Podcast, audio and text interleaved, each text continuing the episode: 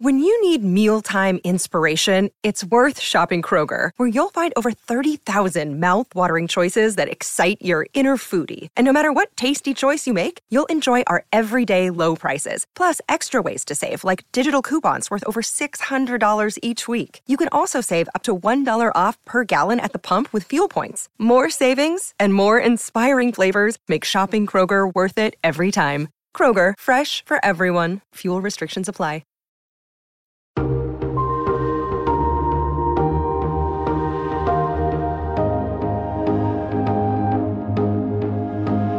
From Variety, celebrating more than 115 years covering the business of entertainment, this is the Award Circuit Podcast. I guess as an actor, you you always kind of, or I guess anyone in any creative endeavor, you're always going for this this imaginary place in your head, um, kind of to reach beyond a certain threshold, or a kind of goal that you have. And for for a while there, it can feel like you're, you're chasing your tail, but for whatever magic we have in this, and you know, Jane leading the way, the recognition that we've received has really kind of done that for me. It's satisfied that void that we chase. Kodi Smit-McPhee has maintained a stronghold this award season for his work as Peter Gordon in Netflix's The Power of the Dog, winning the most critics prizes, including the Golden Globe for Best Supporting Actor. However, he doesn't take his acting craft for granted and is still learning with each new outing.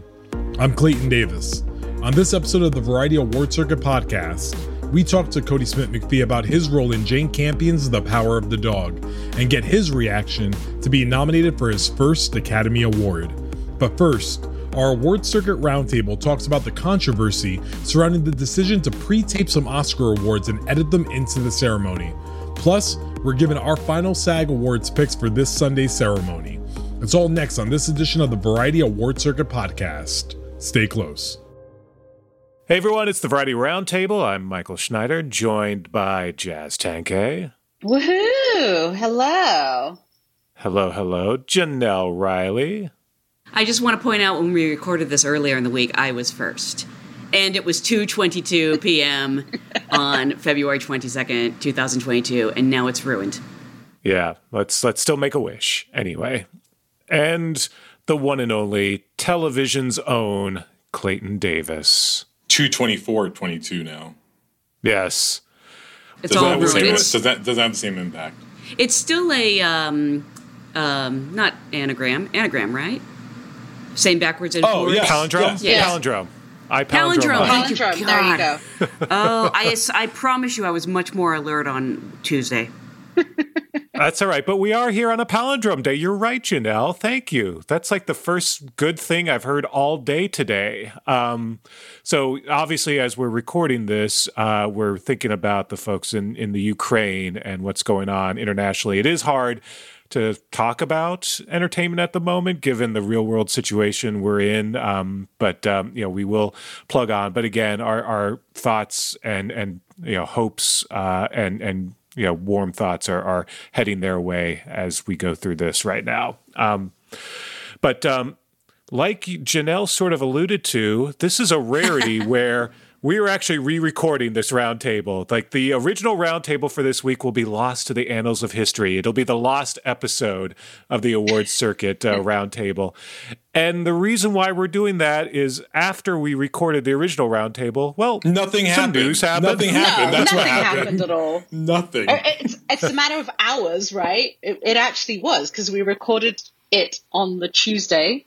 Mike and I were actually in the same room together, and you were recording something afterwards. I was recording something, and if you have an Apple Watch, I honestly thought the Queen had died because my phone, my wrist was vibrating. It was like getting an electric shock every two seconds. Like, what is happening?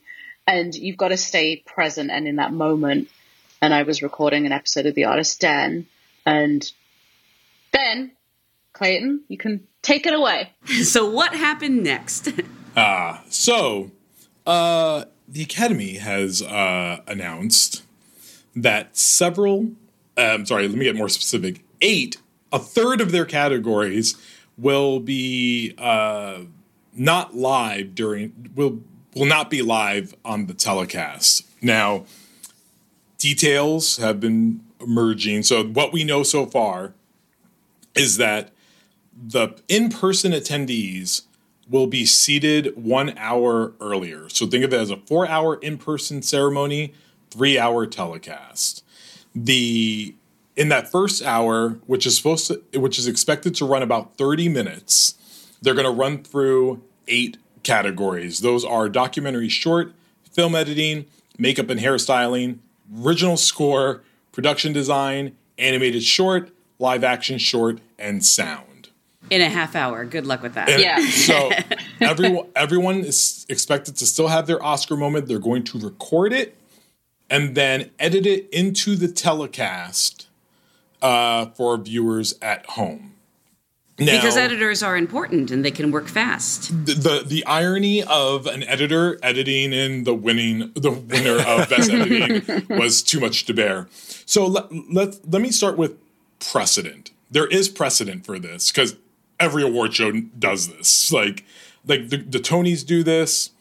Uh, the Grammys air ten of their eighty six categories uh, during their telecast. Yeah, the, the Grammys Uh, is a concert. It's not even really an award Oh, show at this Come on. point. Yeah. and then the, The Emmy- Tonys. I Yeah. think I have a Grammy, for God's sakes.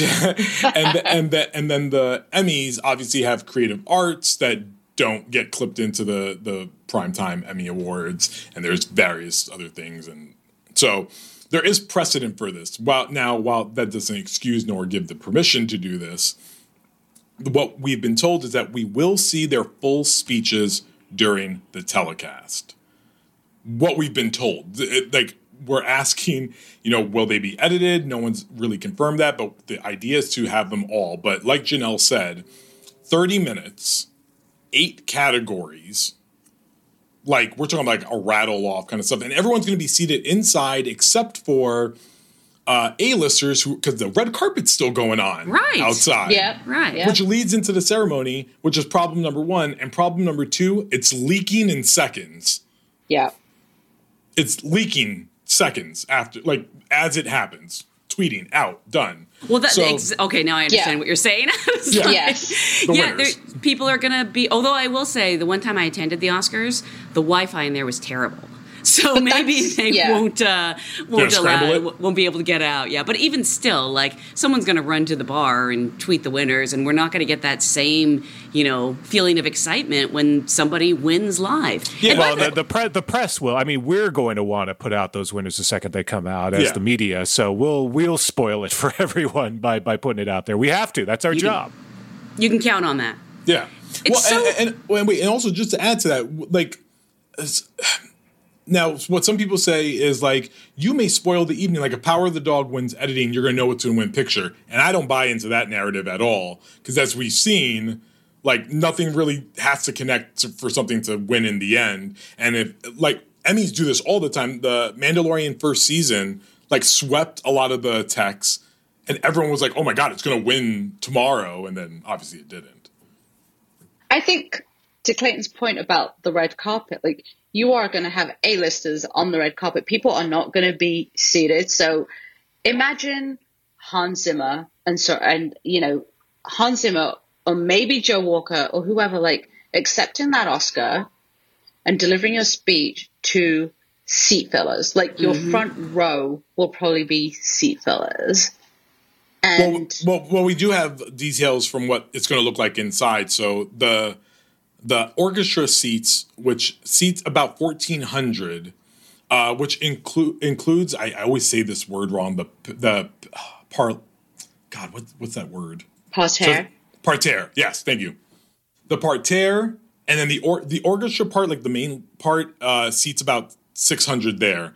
There's gonna be two hundred and twelve seats there, and they're obviously gonna be gapped apart, and they're decking seats, so it'll look similar to like what we saw last year, where like there's like risers essentially, like you know, with tables and chairs and things like that, because you have to make it aesthetically pleasing, so everyone could be uh, distance, and then all nominees will be in that in the orchestra level, and then everyone else is up top, uh, dying or whatever they're doing up there. Um, It's not so, so, bad. that, so, so yeah, no, it's not so bad. I mean, you're still in the room, so that's fine. So th- that clears up that uh, that instance. But the the big thing is, I think what you're alluding to here, Jazz. You can have the first woman of color win composing, and God forbid you mess that up. Mm-hmm. Mm-hmm. The uh, people are going to set the building on fire and the world on fire. Like it's going to be awful. Also, So- did it really happen if Nicole Kidman wasn't there to witness it? Oh, I mean, Right. There, there's Because- that too. Like, yeah. like, think of someone like Jane Campion, right? Who's a director who probably will be outside on the red carpet. And then if her if her editor wins, if her sound person wins, if Jonny Greenwood wins composing, Yeah. you're not in the room to see any of that. I think that kind of sucks. Now, very clear here.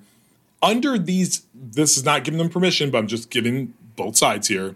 Under the parameters in which someone has set, someone at ABC told them 180 minutes works. I don't know who said it, and they're running with that. That three hours has to be the goal. But three Under hours tho- and 20 minutes is too much. Yeah. Under those parameters, and we still and we want clips because we didn't get clips last year, and we want musical performances, which we didn't have last year.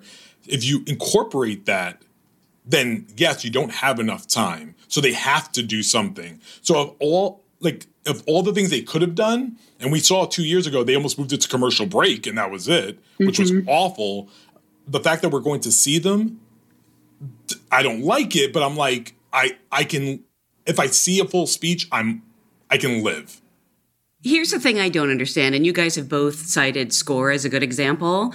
Um, if they're trying to appeal to people like outside of movies or whatever they're trying to do, something like score, I mean, like Hans Zimmer fills stadiums. You know, you have Nick Britell, you have Jonny Greenwood. Like, these are names that would actually, like, maybe bring some people in. And it's funny that they're including, they're dedicating a lot of time to Best Song because people are going to perform those songs and then they're going to air the award live. So it's like, well, if you get if you contributed five minutes of music to this movie, then your award is worthy of airing. But if you did the whole score, no, you're going to get Yeah. shuttled off to this other thing.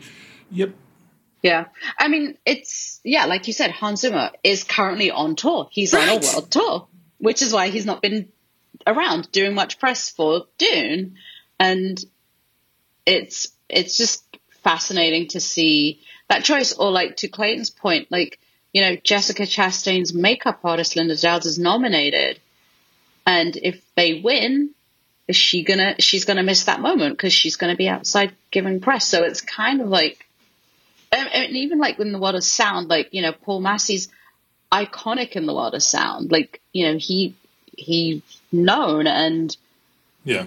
you know, and there is like students. You know, Clayton, you and I, we've done SCAD, we've done the Savannah Film Festival, and the students are so fascinated by the crafts of it all, and to kind of Yeah. like take that out is And the Yeah, shorts, I- I- I, love the and the shorts. So, shorts. so here's so the important thing to talk about the shorts for a minute because I saw a lot of me, uh, people on Twitter and social media because it's always a good place to have a, a an intelligent conversation. Right, exactly. Um, the, yeah, the, the nuance. They get nuance. They get nuance Yeah. there. Yeah. Exactly.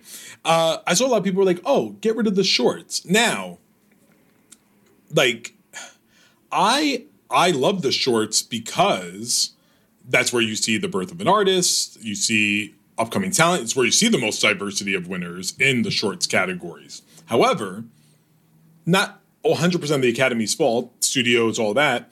No, the shorts right now, as they stand, are either the bathroom breaks or the make or break of your Oscar pool.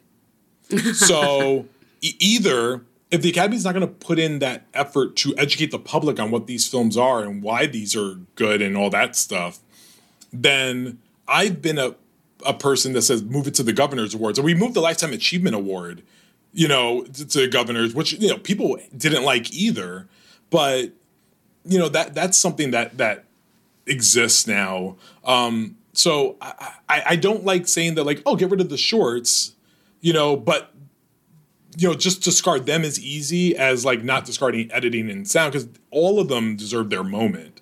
It's just something that we need to build excitement around. But we're we're gonna have a interesting couple of weeks. It just it just seems like someone wrote a really good i think it was uh, well i probably should even mention if i can't if i can't cite the person who wrote it but it was for vulture um, and they were saying like why are basically why are the oscars like embarrassed of themselves you know why are we Yeah. not embracing like why do we somebody else on a much uh, uh, simpler level said it was like continuing to try and pursue the cool kids at high school Oh yeah, I- I Yeah. Celebrate yeah, the so- people Yeah. you have.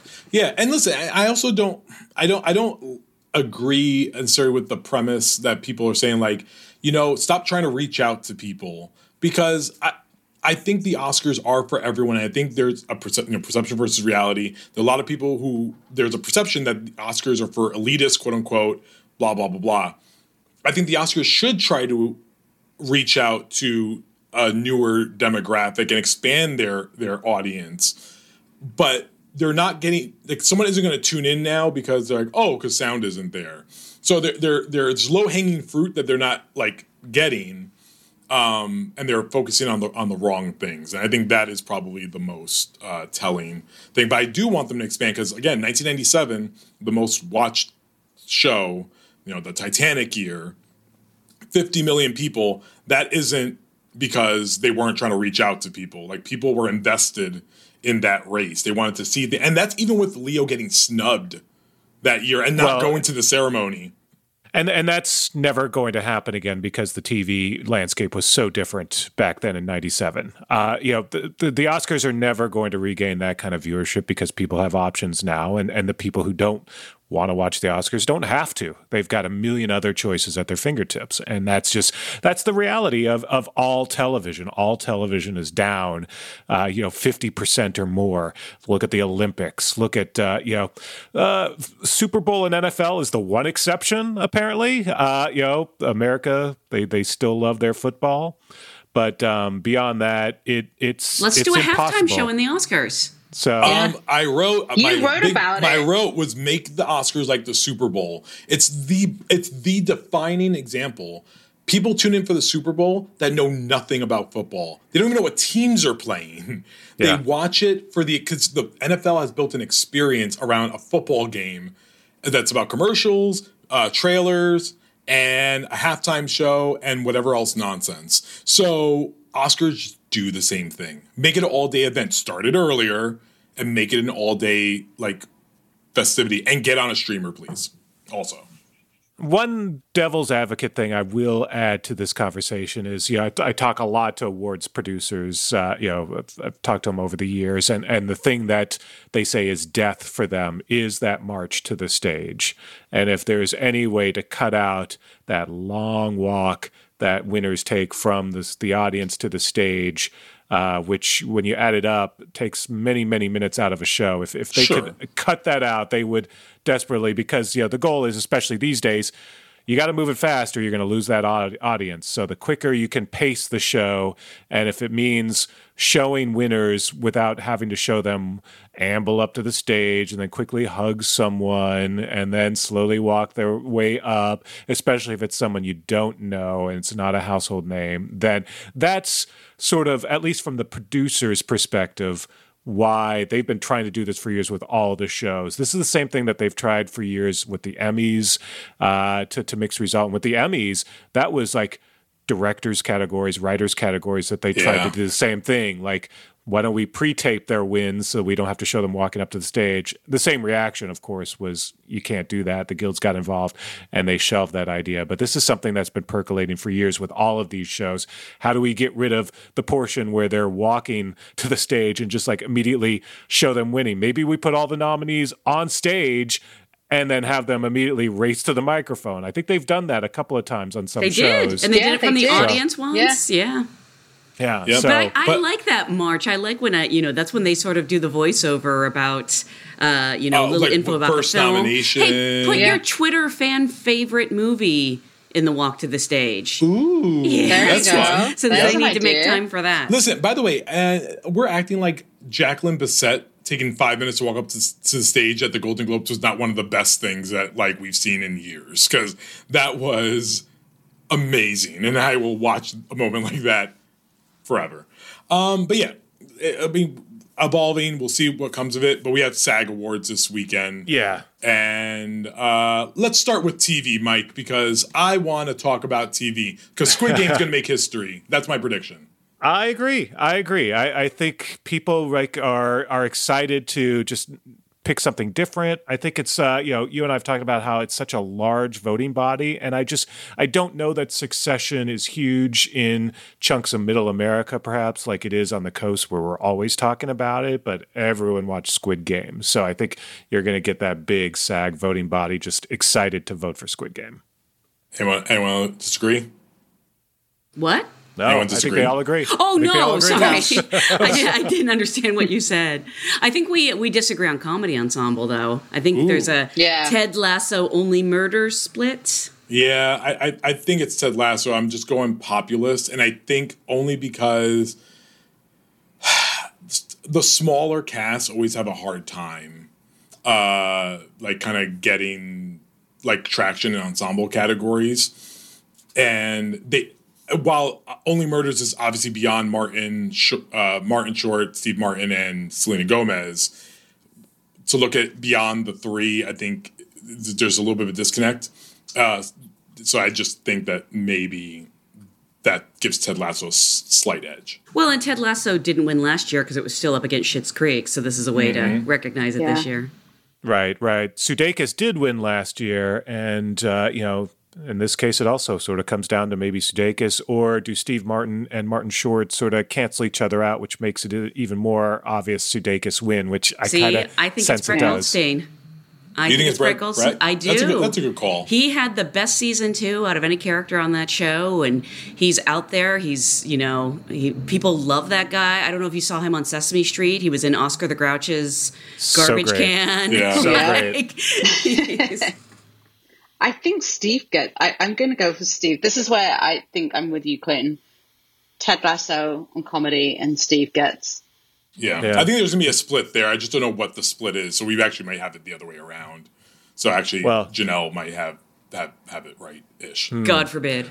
Yeah, Well, God. comedy comedy actress, a much easier pick. Who doesn't love Jean Smart? And clearly, she is the front runner. I mean, we all love Hannah Waddingham. Um, you know, it's it's a good group, but uh, you know, she and Juno Temple probably cancel each other out a little bit there. So Yeah. makes it even Yeah. easier for Jean Smart to to pick up this win, which she would have anyway because she's royalty. She's American Yeah, that's- treasure, Jean Smart. uh, yes, that's how we have to refer to her uh, always. And then Yeah. drama actress. This is where I think it gets interesting because I think a gut reaction is like Sarah Snook, but I think it's Jennifer Aniston. I do too. Yeah. I, Yeah. SAG See. voters love her. Now this year, um, I just need people to know that we will not get to see her and Brad Pitt share winning trophies like they did two years ago. But I still it. see Jennifer Aniston winning it. Yeah, yeah. I was initially leaning Sarah Snook, but you're, you're right about Aniston. She won. She's won before. Um, and, and again, when you think about this large body that votes for this, um, you know, morning show not as big in season two, not as buzzy, but Jennifer Aniston, I think, sort of transcends all of that. Yeah. Al- although Reese Reese Witherspoon, I think, is maybe like a quiet like sneaker of uh not a shoe, but like a sneaking winner. Um, She had a great That- that- season. she, she had a good season, Yeah. and she's also kind of an actor's actor kind of kind of person, and she just might, um, you know, like the whole thing with the the sale of um her company might have like gave her some good uh bumps. Or there could just be that straight ticket Squid Game vote, and if so, Yeah. then maybe you get Jung Ho-yeon picking it up, and and maybe like on the actor side, you get Lee Jung Jae winning. And I would you know, not object to that. Yeah. Just go straight ticket. You never know, especially because again, you've got three Succession actors uh, competing against each other. So how do you pick? Um, you know, Easy, all Kieran great Culkin. yeah, we all love Kieran Culkin, but we all love Brian Cox and of course Jeremy Strong. So maybe you're like, I can't decide, so I'm going to go Squid Game. Who knows? Um, and then Billy Just want to throw course. out Billy Crudup, who understands the assignment in the morning show, is also Oh. there, Yes. and he's So. Yeah. freaking fantastic. Yeah, I, I, think, I think I'm going Jeremy Strong on my upset pick. I think it's Kieran Culkin. I'm leaning towards Kieran, um, but now I'm starting to think it might just be a Squid Game sweep. I've convinced you. Um, I'm still going Jeremy Strong. I think the uh, the upset may be Brian Cox, just because he's the you know the elder statesman and uh, the the patriarch of of the Succession family. So. Wait, who do you think of the succession of that three is actually like, like who would you have voted for? I would have voted for Matthew Macfadyen, who had an amazing season. So, and he's not even nominated. He had amazing finale, especially. Yeah. Oh, Yep. that finale scene. Um, Jeremy Strong gets my vote. Though. Yep. Yeah. Okay. Yeah, I mean, he also had an amazing season too. Just the, when you see the swings of of that character, um, you know, Kendall just going from you know sort of confident and swagger to being taken down a rung, trying to come back, and then being smacked again. Um, it's it's fantastic. I mean, they all had a great season. Sarah Snook sort of the same thing. Um, let's go to limited and movie uh, on the actor side. Michael Keaton, of course, from Yeah. Dope Michael Sick. Yeah. Keaton. Yep. I, I feel I feel I feel good about him. Oscar Isaac upset pick, I think. I think Murray Bartlett is the upset pick, but I think it's got to be Michael Keaton. If anybody watches that performance, it's like possibly the best performance of his career, and that's saying a lot. Yeah. My upset pick is Evan Peters, Mare of Easttown. People still like that. Yep. Yeah. Yeah, yeah. It has been a while though. So for a number of these shows, it's been a while. So I don't know if that uh, hurts or helps them. But Kate Winslet, for example, who won the Emmy, um, you know, is a front runner for SAG as well. But you've got Jennifer Coolidge sitting there, and she's my pick. You know, it's this is the year we're finally recognizing Jennifer Coolidge, and you know, f- uh, almost her body of work deserves this this award. So Yeah, but keep an eye on Margaret Qualley, who really carried Maid. yeah, and you know is in every scene of that show and is you know just it's funny to say she's a discovery because she's been working for some time now and Yeah. obviously we all know who she is but for a lot of people this was the first thing they saw her in Wait, who's her mom? her co-star andie macdowell Got yes it. I didn't know that. Yeah. Cool. yeah we talked about groundhog day on on groundhog day i interviewed margaret qualley and we talked about how much we both love that movie God, what a multiverse. Janelle, I talked to her the same day on Groundhog Day, and yes, again, we talked That's about Groundhog Day. hilarious. So oh, um, god on- she's a really a good recent- actor then because she acted like it was you know the first time she'd heard that Yeah, if you haven't heard her episode on the award-winning Award Circuit podcast, um, go back and check it out. Award Yes. winning. Yeah. John Boyega brought it in for us. The, Look at the that. award-winning Award Circuit podcast. Uh, real quick TV stunt. Uh, it comes down to Squid Game or Cobra Kai again. Is there the straight ticket for for Squid Game, or does my beloved Cobra Kai pull it off? I love Cobra Kai so much. I, I, I was almost thinking about just doing a like a random pick of Loki.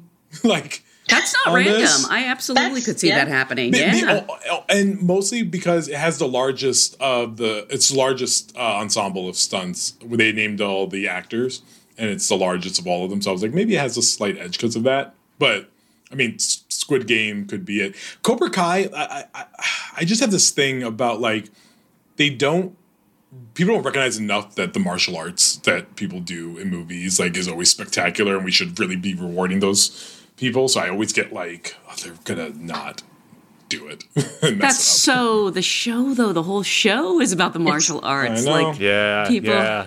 And there's always those money, like the, the the money shots, those episodes where it's just that cool kick-ass fight. But uh, let's uh, let's jump to film. Let's uh, let's move it on over. So oh the easy oh this is the Oh, easy the stuff fun one. yeah yeah this is easy uh s- real real quick because uh it's just the easiest to get through stunts i'm going with no time to die going James with Wan. Dune. that's a good one Although, uh, boy, Shang Chi. someone pick shang-chi so i don't have to I'll pick Shang Chi. I'm you taking go. no time to die. Sorry. Good. All right. Thank you. I'll appreciate that. Uh, supporting actress, I think it's Ariana DeBose, but Kirsten Dunst right there. think it's Kirsten Dunst. I think it's Kirsten Ariana. Dunst. I do. Uh, yeah. If Kirsten Dunst does this, then like, ooh, I don't see Power of the Dog going home empty. Yeah. And uh, we'll get to the other categories, but I and also Kirsten Dunst. She's been around, you know, since she was what, like ten years old. Always fantastic. Really, she's she's out there. She's working it. It's a great performance. Uh, Sticking with her. supporting actor, you do have Power of the Dog there with Cody Smith McPhee. uh, I think I'm it's go- going to Troy Kotsur Troy. for Coda. Yeah. yeah, I have a thing right now, and I, it might be just stupid, but I think Coda's winning either ensemble or supporting actor. I think it's No. winning both. no, yeah, I, d- I don't think I, I just I don't think it's both. So, spoiler alert: I think I'm picking Kodi here because of that reason. Did you change this pick since The uh, last time? Tuesday? Yeah, because I'm, I'm changing mine too. Yeah. I, have been I've been like back and forth on Troy, but I just know that I'm picking Coda in one, not both. But I will say it's it'll be the worst thing for Power of the Dog if it goes home with nothing. Power of the Dog will be just fine at the Oscars. I mean, if it goes home with nothing, that's a hard. uh, Listen, I I just I think of Brokeback Mountain year.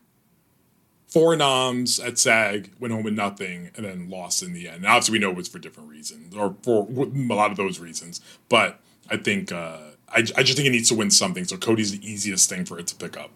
But I think Troy is so loved, and you He know is. we've talked about this so many times. Of like, just they love this film.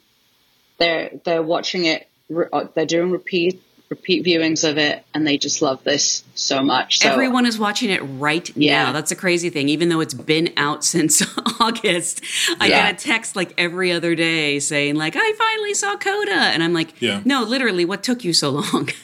He and, and, and I think he has a good local advantage. I think every actor in the LA area knows who he is because he's been on stage before. Like I think that's going to help him a ton. So like, listen, I think it's a squeaker of like who whoever wins. I think it's a squeaker, but I do think like they're right neck and neck. yeah. All right, male actor. Is it Fresh Prince? Is it Big Willie style? Are we uh we're thinking Will I'm, Smith? I'm, I'm sticking with Will until further notice, but Andrew Garfield I think is right there. Andrew Garfield is so fantastic. People love that performance. Um, in a way, he almost benefits from being the only nominee from Yeah. that movie. Like you see how much they loved him. Uh, bonus points for being really good in Eyes of Tammy Faye as well. Yeah. he, I mean, I'm he's going- everywhere right now too. He is Yeah. everywhere. I'm going to stick with Will Smith, um, but I'm also got my eye on Benedict Cumberbatch because this is, in a weird way, he is overdue for a win. Um, he's a great actor that everybody loves and respects. He's in what is right now, I think, perceived to be the front runner for Best Picture. Um, it's a role that really stretches him. Um, he has to be filthy. Um, he's still brilliant, but filthy. Um, and so I, I've just, you know, I've been keeping my eye on him for a few weeks now. Would not be surprised to see him win here. By the way, would be we'd be in violence. By the way, if Andrew Garfield does win because he's not nominated at BAFTA, and I think Benedict's winning BAFTA. so get ready for whatever. I have Will Andrew. I, I can see a scenario where Andrew does take it because it's just the way he blew everybody away in Tick Tick Boom. If you weren't already on board with him and you're like, and I was not. I was Same. not. Yeah. I, I was like, he's a fine actor. I like his films, but seeing him in, Tick- in Tick Tick Boom and like his delivery of the dance, the the singing, and just that incredible portrayal of Jonathan Larson was like, I went into Tick Tick Boom, you know, thinking I would probably like it, but not sure like why I would care about this story. And in the first five minutes, and I know Andrew Garfield is a brilliant actor. I've seen him on stage, but like I was not prepared for the joy and the celebration of this performance. It's you know, it's one people feel really good about. Yeah, but yeah. if Will if Will wins, Clayton, all bets are off. Then he's getting Oscar too, or If he wins this, I think no matter what happens at BAFTA, he's good. I think But you're probably right. Yeah. Yeah. Okay, female actor. I'm Uh, going that's with easy. actors. Well, they're Any all actors. actors yeah. I'm Yeah. going with Jessica Chastain, who is beloved by her fellow actors, also perceived as overdue, though she, this is only her only her third Oscar nomination. Um, has been working the circuit, transformative performance. Um, keeping my eye on Olivia Colman, who is obviously Olivia Colman, but I think for Yeah. SAG at least, I think I think it's Jessica. Uh, I'm sticking with Nicole just because I feel like that's a safe choice to make. But it's really, but but I think it's Jessica, Jessica or, or Olivia can do it too, or we can be violence and it's like Gaga or Hudson. Yeah, Jazz. Now's the time to bring in Which some I would not object to. yeah. I would not object to either of those picks. They're all fantastic. I will say if, if Gaga wins, I'm I'm picking Kristen Stewart for Oscar.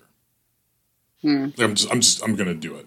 I was going to say this is where I take Gaga. Then um, I'll ride the train. This is this is where I can ride it to. And look, I can see Chastain winning, I can see Kidman winning, but I think I, I think her missing Oscar could be like, well, you know, Do people know that Nicole Kidman has never won a film SAG award?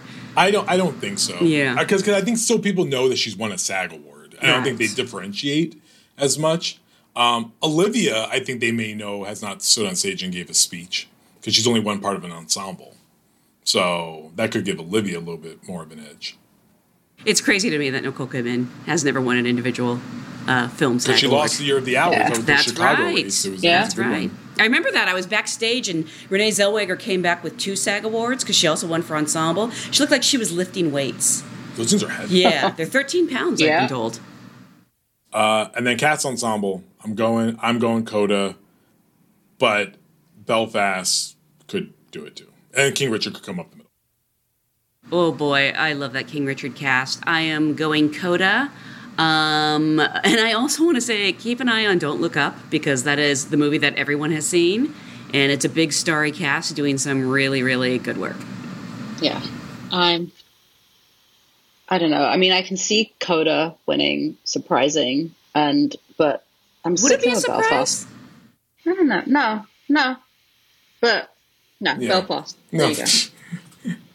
I'd just be I, the only thing I'd be surprised about if House of Gucci won. No, I'm I mean, obviously. SAG loves it. I, I would be very surprised. I would still be. I'd be shocked. Oh, you would be surprised. yes, I would be. I would be shocked to the core. Well, there you have it. Yep, these are all the right answers. So uh, feel free to just So check those to off, and we'll be fine. Yep. Yeah, I, I feel I'm more con- I'm more confused than I was before this, but I guess all will be told on Sunday night at the Barker uh, Hangar in Santa Monica. So uh, we uh, will check it out, and uh, we will see you all again next week. Thanks, everyone. Bye. After the break, Kodi Smit-McPhee, Oscar nominated star of The Power of the Dog.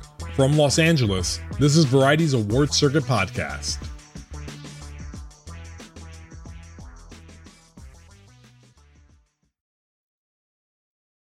And we're back. It's the Variety Award Circuit podcast, and I'm Clayton Davis. From writer and director Jane Campion, The Power of the Dog stars Benedict Cumberbatch, Kirsten Dunst, Jesse Plemons, and Kodi Smit-McPhee. Based on the 1967 novel of the same name by Thomas Savage and set in the 1920s, The Power of the Dog is about a pair of wealthy Montana brothers, Phil and George Burbank. Phil is brilliant and cruel, while George is fastidious and gentle. Together, they are joint owners of the biggest ranch in their Montana valley. When George secretly marries local widow Rose, an angry Phil wages a relentless war to destroy her by using her son Peter, played by Kodi Smit-McPhee, as a pawn. Quite friendly with Phil, haven't you? Is he nice to you? He's making a rope for me. Making a rope. Peter, I wish you wouldn't make that sound with your comb. I wasn't aware. When I was little, I, I felt a chill in my spine when I heard the chalk squeak on a blackboard. Oh, Miss Mrs. Merchant, that's who it was. She she drew chalk stars by our names on the blackboard. I wonder why it was stars she gave us. Why not diamonds? Why not hearts? Why not spades? why?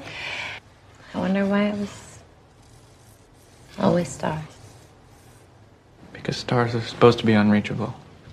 Cody Smith McPhee has been prominent in past features such as The Road in 2009 and Slow West in 2015, and is in the midst of seemingly open supporting actor race, which hasn't produced an agreed upon frontrunner, despite names like Troy Kotsur from Coda and Ciarán Hinds from Belfast heavily in the mix. At 25, Kodi would be the second youngest winner in the category's history, sitting behind Timothy Hutton when he won for Robert Redford's Best Picture winner, Ordinary People, in 1981. Based on the showing for The Power of the Dog at the February 8th Oscar nominations announcement, which led the field with 12 astounding nominations, the Netflix feature could be in for a very big night. I recently spoke with Kodi Smit-McPhee about his role in The Power of the Dog and what it's like to be Oscar nominated.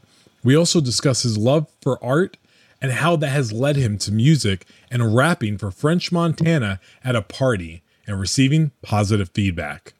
He also discusses whether or not his character Nightcrawler from the X Men universe will have a part in the upcoming Doctor Strange and the Multiverse of Madness. We begin by discussing what it feels like to have Academy Award nominee in front of your name. It feels amazing. It's um, it's definitely set in a little bit more that I now that I've processed it, and uh, I don't know. That was the that was the closest thing to kind of a pinch me moment. Uh, I woke up the next day and I I quite literally felt like, wow, I can't believe that wasn't a dream. Mm. Um, also because it happened at like 1 a.m. or something, or I had like a lot of press after it, so I, I was quite tired. But um, yeah, man, I've been I've been ecstatic, ecstatic. I've been just uh, on a roll. I've loved it. Oh, and the whole fam too. Jane Campion, Benedict Cumberbatch, Kirsten Dunst, and my man Jesse Plemons. Like yes. the whole fam got love. The whole fam got fam got love, and also shout out um, to Ari Wegner mm-hmm. for representing Australia as well. Um, second woman cin- cinematographer to be nominated. That's that's crazy. Ah, so you Australians are just taking over uh, Hollywood now, right? This yeah, is the new, new thing but actually, like I just thought about, it. I don't like because Nicole's there. Like you have a lot of we have a lot of Australians this year. Yeah, we got Nicole. Yeah, Nicole's yeah, look at this. Uh, uh, taking over, man. Four nominations deep now, or five? What is she? Yeah, something like that. But if you're first, you're first of first of many, I'm sure, man. But um, so let's start. So you and I, we, we started we started this journey. It feels like five years ago. It was uh like six months ago, um, at the Telluride Film Festival. Uh, yeah. the film was had its uh sec- its US uh, showing there and it got its first uh look. How how has it been since that point until now? Like has it just felt kind of surreal or just been like fast moving? Both. I would definitely say surreal and fast moving. Surreal in the sense that um i've been trying to find a good way to word this but to put it simply like i, I guess as an actor you you always kind of or i guess anyone in any creative endeavor you're always going for this this imaginary place in your head um, kind of to reach beyond a certain threshold or it's a kind of goal that you have. And for for a while there it can feel like you're, you're chasing your tail. Um, but for for whatever magic we have in this and you know jane leading the way the recognition that we've received um, has really kind of done that for me. It's satisfied that void um, that that we chase. And so, I mean, I, I, felt it from that first time that well, you and I met at uh, Telluride, which was a lovely place to feel it. First of all, because mm-hmm. it's just so stunning there, and it's such an intimate kind of experience, and you actually get to be a part of it, and it's quite immersive. Um, but it was the first time that I saw the world receive it, and everyone was kind of walking out in their little groups with their own interpretations and i saw them having this really healthy kind of like bickering and it, it, was beautiful. Mostly it was just impacting people in all the ways that we had intimately spoken about and put a great deal of thought into behind the scenes. And um, now it was it was trickling off to the avenues of the world and, and it only kept doing that you know to the big cities that we went to um, you know, London, LA. Uh, we went to Canada, you know, Toronto, and it was it was just the gift that keeps on giving. And I mean, that echoes through to to what it's doing now. Cool, man. Um, I, I feel like a parent, old man here when I say this. Uh, I feel like I was part of the cool kids that knew who you were before Power of the Dog, right? And I go back to the road, you know. Uh, and, oh, we're going and, back there. Yeah, like like the road. Like there's been a lot of like like congratulations on your BAFTA newcomer uh, uh, nomination, but a little bit of me is like like bro, it's been 13 years. Like this kid has been here oh, yeah. for thank a while. You. Thank you, and I, I'm I'm gonna let um, you know the experts and the people like yourself respectfully say that. Yeah. I'm taking it with a grain of salt. I'm taking it with yeah. humility um, you have to it's humility is the way to, yeah. to recognition and success and achievement and but yeah i mean sometimes if i can say this in the most ironic kind of with a giggle sure. what does one have to do to rid themselves of the label of up and coming i'm not sure yet yeah. yeah. but hey it's it's cool i'm definitely fresh blood you know this is definitely uh, power of the dog is definitely served as a, a breakout for yeah. me um, i've definitely been looking for a role to kind of you know spread my limbs into, and this has been the one. So, um, yeah, you know, I take it all with a grain of salt. But it is it is a little bit funny, you know, when you've been doing it 15 years and a lot of blood, sweat, and tears. You know, you, you I've faced a lot of adversity on this journey yeah. as my career goes so hand in hand with my personal life. So you could in some space take that personally, but I, have never been one to to do that. I just enjoy this so much, so I don't put too much sight to the narrative. Oh, that's awesome. Um, so where I was going with that question, like you started this off with Viggo Mortensen and Robert Duvall, yeah. and now and now you're up to you know Kirsten Dunst, Benedict Cumberbatch, Jane Campion, you know. So where like how do you how do you even elevate like I, like I feel bad for you moving forward like what are you going for uh next you know you've worked with like a lot of the masters from the jump yeah i i can only be grateful for that um and it's it's always a different experience you know I, I always treat myself as a student not only of my craft but of the world so i'm in a constant state of observing and acting like a sponge and taking everything in um and it's a really beautiful way to to view it. But uh, yeah, I mean, I've always been one in terms of the material that I I'm very picky with.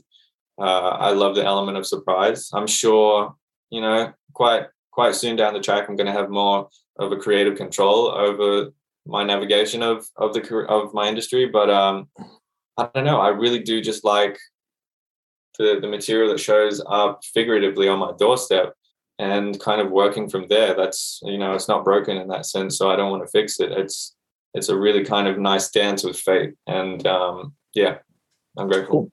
Awesome. Uh, let, us talk a little bit about Peter Gordon, uh, the character you play, who is uh, many things and not anything at the same time. Like he's like there's he's so layered, so complex, and um, I, I, said this publicly and I said it to you along the way. Uh, you were the hardest person to talk about when I was talking about this film with people who hadn't seen it because you don't want to mm. give stuff away. So now it's been at the ether and I don't care anymore. So I'm just going to straight out say, like, I, I, compared your performance like the, the coming of like Anthony Perkins and Psycho, but not necessarily yeah. saying that like you're psychotic in the movie because we don't really know the true motivation. Obviously, it's clear in the book, so how did you find that uh, balance of like where Peter could either be diabolical or be someone that the audience can relate to? Uh, well, that was the beauty of how he read in the novel and in the script. He was so cloaked in ambiguity, and um, and I, I thought that was really, you know, I, I'm never one when someone asks me, "What do you, you know, directly think Peter was innately?" um, I really love to just, as you just did, raise all of the possibilities um, and kind of bask in the beauty of every avenue that you can go in. Um, you know, I saw some men walking out of the movie thinking that he was absolutely a psychopath, and then other women would walk out and you know, specifically mothers, and think, "Wow, that's so sweet. I hope my son would do that for me." So I, you know, I felt that in reading him, and and I saw that as a great challenge for sure um, because as you said, you need to be leaving hints, but at the same time, not giving away too much. Um, so yeah, I mean, I, I, guess first I just saw that as a challenge, and then I was I knew I, at some point, you know, if I had the privilege of getting the job, I'd be able to put my complete trust and faith into Jane Campion, you know, leading me. Um, of course, I have my own things I brought to the table, but you know, I'm in debt to her in terms of the kind of unexplored territory that she guided me through with uh, you know techniques that I haven't done before that at first kind of threatened my ego in the way of thinking you know this is kind of the actor's actor technique and I, I don't want to do that or I don't need to do that. But ultimately you know after meeting her I was just in a constant state of surrender and kind of surrendering that narrative as well which is just the inner dialect of judgment. Um, and in doing so I mean it was absolutely rewarding uh, to see the new heights that I could elevate not only my process in character development, but you know, from from the concept of what I had for Peter and what I was going to do with him, to give myself to these other experts, like you know, in techniques or body movement coaching or dialect coaching to dial in the lisp. Um, I adopted all these other elements which I wouldn't have thought to be so brave with by myself. And so, yeah, again, just in debt to Jane for for giving me the state of mind to be able to do that, and and for just being a force in nature that I could trust to do that. It's uh, it's always awesome to be in the hands of a master. So might as well just let Jane Campion lead you. Yeah, Um, um, I want to give you the opportunity to talk crap about all the other actors on set, especially you know the terrible ones like Benedict Cumberbatch and Jesse Plemons. Uh, I will never speak ill of Kirsten Dunst, even jokingly. So, uh, like, what what was it like working with them? And like, you know, you have different relationships with both. Because actually, now that I'm thinking about it, how how many scenes do you have with Jesse in the film? Do you have like one or two? literally like uh, Is it, it's like when when they go to the, rush, to the restaurant, right? Oh, oh yeah, that's right. The restaurant, and but also uh, he kind of drops like a cake off at the school. But yeah, there, Hmm. there really isn't, and we kind of would laugh about that. There wasn't that much interaction between those two. But I mean, I guess from a distance, character-wise, you know, Peter Peter loved him and um, had a lot of respect for him, and obviously wanted everything to work out between those two. But uh, behind the scenes, you know, meeting Kirsten and Jesse, Benedict, all of them, they were, were so easy to to get along with from the first day. And we had these two weeks of uh, what I call Jane boot camp, where we would all work intensely with each other and in all these different kind of forms of getting comfortable with each other and working through the arc of the story. So that was very important in terms of chemistry. Um, but I guess you know something unique was that Benedict, I still almost call him Phil. That's how traumatized I am. Um, Benedict was asked by Jane to to take a method approach, and so you know everyone else is kind of walking on eggshells around him. But because Benedict and I knew that our characters, you know, in our arc got got somewhat closer with each other and grew this bond. Um, if I may speak on behalf of him, he did have that elasticity to kind of have a bit of a giggle and have a joke with me and loosen up around me, uh, which he didn't have, you know, that with anyone else. So I think that was really good for both of us. Um, it was a place where we both got to loosen up. But uh, then when it was like when when the day would wrap, Benedict would go back to his family. I never really saw him out of that because I think he was staying in his in his mode and his vibe. But I would hang with Kirsten and Jesse a lot offset, and uh, you know we'd have dinner and hang out and um, just talk crap. Yeah. What's what's like your favorite meal that you you were eating with uh with the gang? What'd you guys uh Oh, clean up on? for the most part we were we were like in the middle of nowhere um so there wasn't that much good food out there you guys weren't you guys weren't hunting or anything? Or uh, we just you know um no jane and um tanya the producer have this amazing taste for food and and this amazing ability to just find amazing food somewhere like and what i mean by that is it's not usually like a restaurant or something they met like a lady that uh cooked us this amazing like bunch of courses of of this like very New Zealand style dinners. Um, that's the most Jane that's the most Jane Campion thing ever, by the Yeah, way. That she would find a woman that just cooked amazing food and she Yeah. did it. in like a cottage in like a one like lane street. It was it was an experience. But there's something specific in New Zealand called mutton bird, which you're only allowed to hunt if you have like um, an indigenous kind of right to it. Mhm. And so it's a very rare kind of food. It's like a very salty bird and it's delicious. Oh, all right, cool. Yeah, yeah. Um, I'm gonna I'm gonna make it a little awkward and talk about history, making things if certain things happen in your favor and in the film's favor uh, in the next coming weeks. So there's um a party happening on March 27th. Yeah. Uh, the 94th annual party of Hollywood called the Academy Awards. And if you were so blessed to win supporting actor, you would be the second youngest in history following uh, Timothy Hutton for Ordinary People. Now, we, you know, I, I think you you allu- you alluded to this earlier, so please correct me if I'm wrong. Uh, I think you've been really trying to break out of like I'm a kid mode because you're 25 years old. You're a you're you're a man. You're an adult. But people, you know, it, it- I call it the Leonardo DiCaprio problem that he had for a long time. He was trying to get see him beyond uh, the young uh, Leo.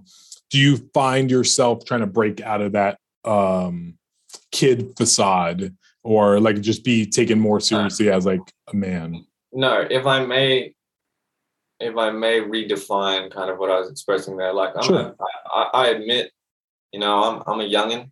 Um, I still am considered fresh blood, that's for sure. Mhm. Uh, it's it's more, and I I didn't have a, an issue with the way that I transitioned from like you know child roles into whatever I am now. You know, I have a baby face, so I kind of adult roles. Can, Still, can, can, can you grow a beard?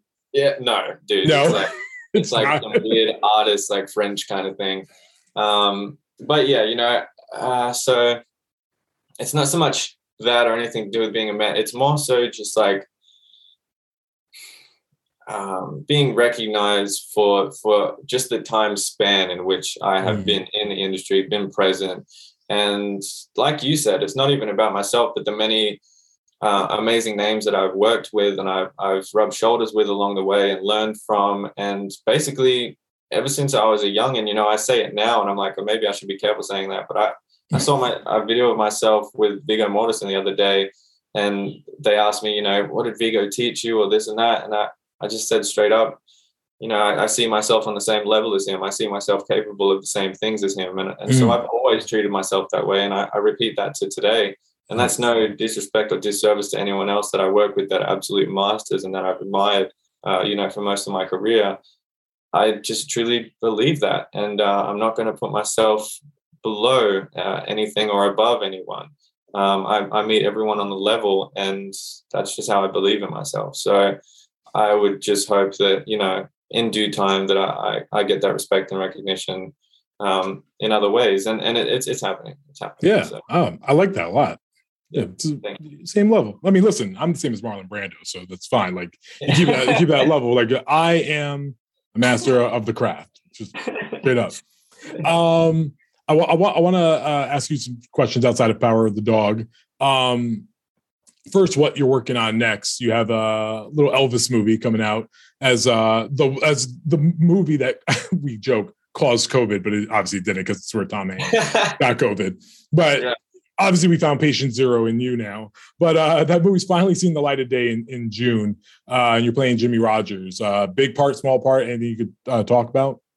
Yeah, I'm I'm just um, being straight up about it. Like in every interview that I can, it, I'm I'm not going to hype people up in terms of seeing like what I'm doing next and following up Power of the Dog. Like for myself, it wasn't that much of a, a demanding or, or big, you know, role. I mean, uh, uh, but that movie in and of itself is an absolute masterpiece that I'm proud to be a part of. Yeah. Um, and another cool, you know, Aussie Aussie project to be a part of as well. Working with Baz was was amazing to follow up after Jane but yeah, I mean, I did get to you know play guitar and sing on stage, which was cool to be able to see something that I did as like a hobby and a pastime kind of transmute into my profession, which was which was cool and also a challenge in and of itself. But kind of coming fresh off the the batch with with Jane, um, you know, I've been raring for for challenges now. I, that's kind of what I look for in a collaborator um, to to have someone that just kind of kicks down the walls to my my comfort zone and rips me out of there and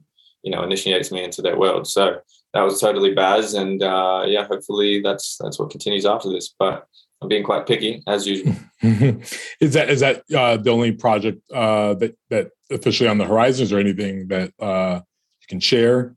There is something else, but it hasn't you know broken out uh, to the public. Um, it's pretty exciting, and uh, yeah, yeah. Hopefully that's released soon. Okay. Yeah. Um, I have to ask this because we finally got uh, a peek at uh, during the Super Bowl of Doctor Strange in the Multiverse of Madness that That stars your terrible co-star Benedict. Yeah. Yeah. Just, just, just in many roles, so many versions of himself, just in the film. Mm. Um, however, while we were watching it, we couldn't help but notice that we heard a voice of a Mr. Patrick Stewart. Yeah. Uh, you may be familiar with him as Mr. Charles Xavier from the X Men franchise, and you uh, very astutely have portrayed Kurt Wagner, Nightcrawler, uh, in the previous X Men films. Do you or do you know of any involvement of yourself in Doctor Strange in the Multiverse of Madness? Uh, listen, I had this conversation with Benedict on the set when he was. You asked Benedict himself. Yeah, Phil, when he was in Phil Method acting as well, and I was like, "Listen, I know you're the dude in the boots right now with the rope, but you need to tell me, am I in the contracts moving forward?" Um, and that guy doesn't let out a secret. Like uh, I was actually slightly insulted. He, no, he doesn't let out the secret. He's really protective of that stuff. I can obviously transparently tell you, I have nothing to do with the the universe of uh, madness that's coming out. Um, you know, in that trailer, I was equally as excited as everyone else to hear Patrick Stewart's voice. That's insane. Uh, you know, I'm hoping that the kind of um, the people that show up in that is just as exciting as you know No Way Home because I've never heard anyone scream, you know, audiences scream as loud as they did in that. I went I went to see it at a drive-in. I went to see it in the cinemas, and everyone's freaking out, and, and I was freaking out with them. So I, I would love that personally. Like if, if I can just say that transparently on the Yeah. side, I would absolutely love that. Um, I just really am a believer in MCU, and uh, I've made it a thing to kind of hold off and, and, and going into any other production companies doing superhero stuff because I just believe in MCU so much, and Mm. I hope to be a part of that that family one day. And you know, we all know that they own the rights to Nightcrawler and stuff now, so hopefully, Mhm. hint, hint, nudge, nudge. So so so nothing uh is on a dotted line, but you're open to it definitely if they asked you. Absolutely open to it. Nothing on the dotted line, Okay, great. Thank you. Uh, what about Planet of the Apes? By the way, I know you were in the second. I, I love the Planet of the Apes franchise. By the way, it was like most underrated trilogy I think in the last like few decades. Absolutely, it was. Um, has there been any discussion to like kind of wiggle uh, into any other? I haven't heard anyone ask that before, but that's actually really that's a cool question. Yeah, because I mean, it, it had some yeah, it had some places to go, but obviously, I think uh, Matt is you know deep in in uh, Batman, and I have been just like his biggest fan on the sideline, just like emailing him, can't wait to see this. Um, and we're getting closer to it now. I mean, seeing the commercials on the TV and you know seeing it advertised on Instagram, get your tickets. I am so hyped, and you know Matt is so good at. After working with him in, in Let Me In, and then seeing what he did with Planet of the Apes, and even this in the trailers, he leaves his signature everywhere Yeah, fingerprint is so recognizable and uh, i just think that's that's yeah that's so unique and that's so beautiful as a, as a creator that he's, Wow. he's he's got to the big guns and he's still doing that that's awesome, man. Yeah. Uh, I wanted to ask you because, like, listen, you're, you're what I love about you so much. I like. I feel like you're just an artist through and through. Like, while you're a great actor, as proven by you know where we are today with you, um, I, I could see you get into so many different areas. Like, I could see you one day directing. I could see you uh, one day writing uh, your your own script. But obviously, you, you have an affinity for music based on uh, uh, videos you, you released regarding uh, your love for rap. And I want to know if that's something that you're looking to do, or is that something that you've demonstrated for some of your co-stars along the way? um, honestly okay so I, I have a lot of hobbies that i i pass my time with um, whether Yeah. i'm on on movies it's just to keep like the creative sides of my brain going but also in a, in a strange way if i come home from acting for 12 hours and, and i jump on the computer and make music or jump on a guitar or you know start painting and procreate on my ipad even though i'm still doing something creative it completely refreshes my brain and it gets me into a kind of meditative state. And um, it's really relaxing for, for me but also not only is it relaxing and addictive but there's this whole sense sense of accomplishment. And um, again you know to make uh, 360 of our discussion it, you kind of start unconditionally and automatically growing this kind of goal for for your aspirations for where this possibly could go and what i mean by that is you know i i do painting as i said and, and guitar and I put one down when it becomes too hard and pick the other one up. And I do this in a cyclical manner where, you know, over the years, I've got a lot better at, at these crafts. And uh, I would really just hope to, to release them professionally one day, um, not just for monetary reasons. I mean, from like a marketing standpoint and a financial standpoint, um, I would love to have a side hustle. But I just want to connect with people in, in other ways. You know, it's um it's just like unlocking different parts of the game for me. You know, acting has proven to me that, that I can do that. So I want to start working on that in in other ways. So that that's just like another mission to me. If I can prove that to myself, it's almost something I want to prove to myself. Um, but yeah, rap is just one of those things that I happen to be, I don't know, good at, and I know people it just doesn't really fit with me sometimes. But you know, my, with my image, but it, yeah, it happens to be something I'm good at, and I, I ghostwrite for people, and uh, mm. I remember I, I rapped for French Montana at, at a party or something once, and I left the party, and then I got all these calls. Everyone was calling me, telling me to come back, and French wanted to talk to me, and he sat me down for like uh, a good half an hour to an hour, just like dropping knowledge on me, telling me that I needed to stick at it, whether it was painting or the the music, because you know he believes that that little bit of knowledge could go 10 years for me and, it, and it has like when a legend tells you something like that um, yeah it means something. So i don't know i just stick at all these things for fun. That's um, awesome. yeah. All right man that's awesome. I, I have two last questions for you. Uh one uh looking uh at looking forward to the Oscar luncheon that happens before the ceremony, and hopefully you'll you'll fly over here and there'll be less of a plague happening. We can only just cross our fingers. We also said that to each other back in August and September. Yeah. So yeah, yeah. I mean, we're still waiting for it to come true. But uh, who are you most looking forward to uh, seeing or meeting at the ceremony uh, there, or at the luncheon rather? I can read you off the original song nominees because that's that's initially where I thought you were going to go. So just to give you some uh, some that's some, uh, actually so inspiration. Funny. It's so weird that actors have like an affinity for for music and getting into music, and then often music are trying to penetrate the the, uh, the industry.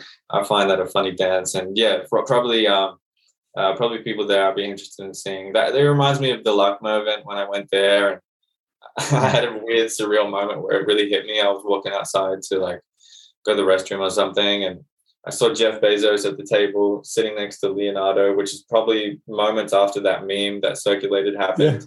Yeah. um, and then next minute, Quavo just like cuts me off and walks in front of me, just diamonds dancing in his mouth on the phone, Rolly just blinding me.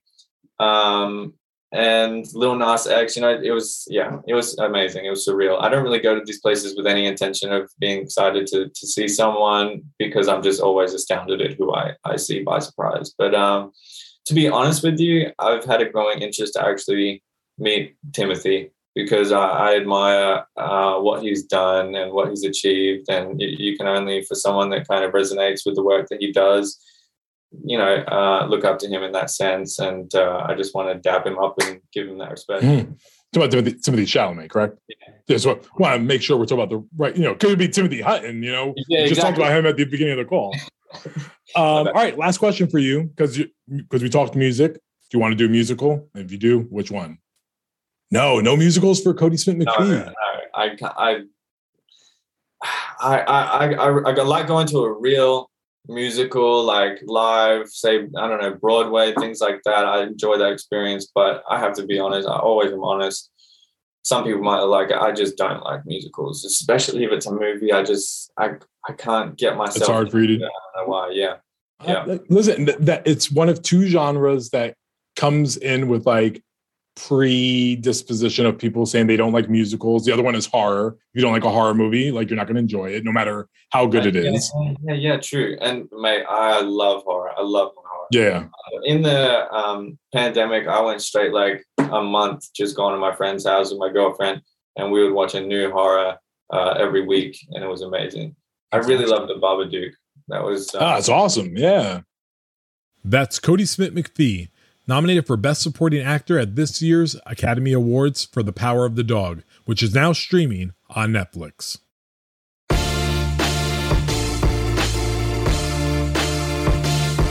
And that's it for this edition of the Variety Award Circuit podcast.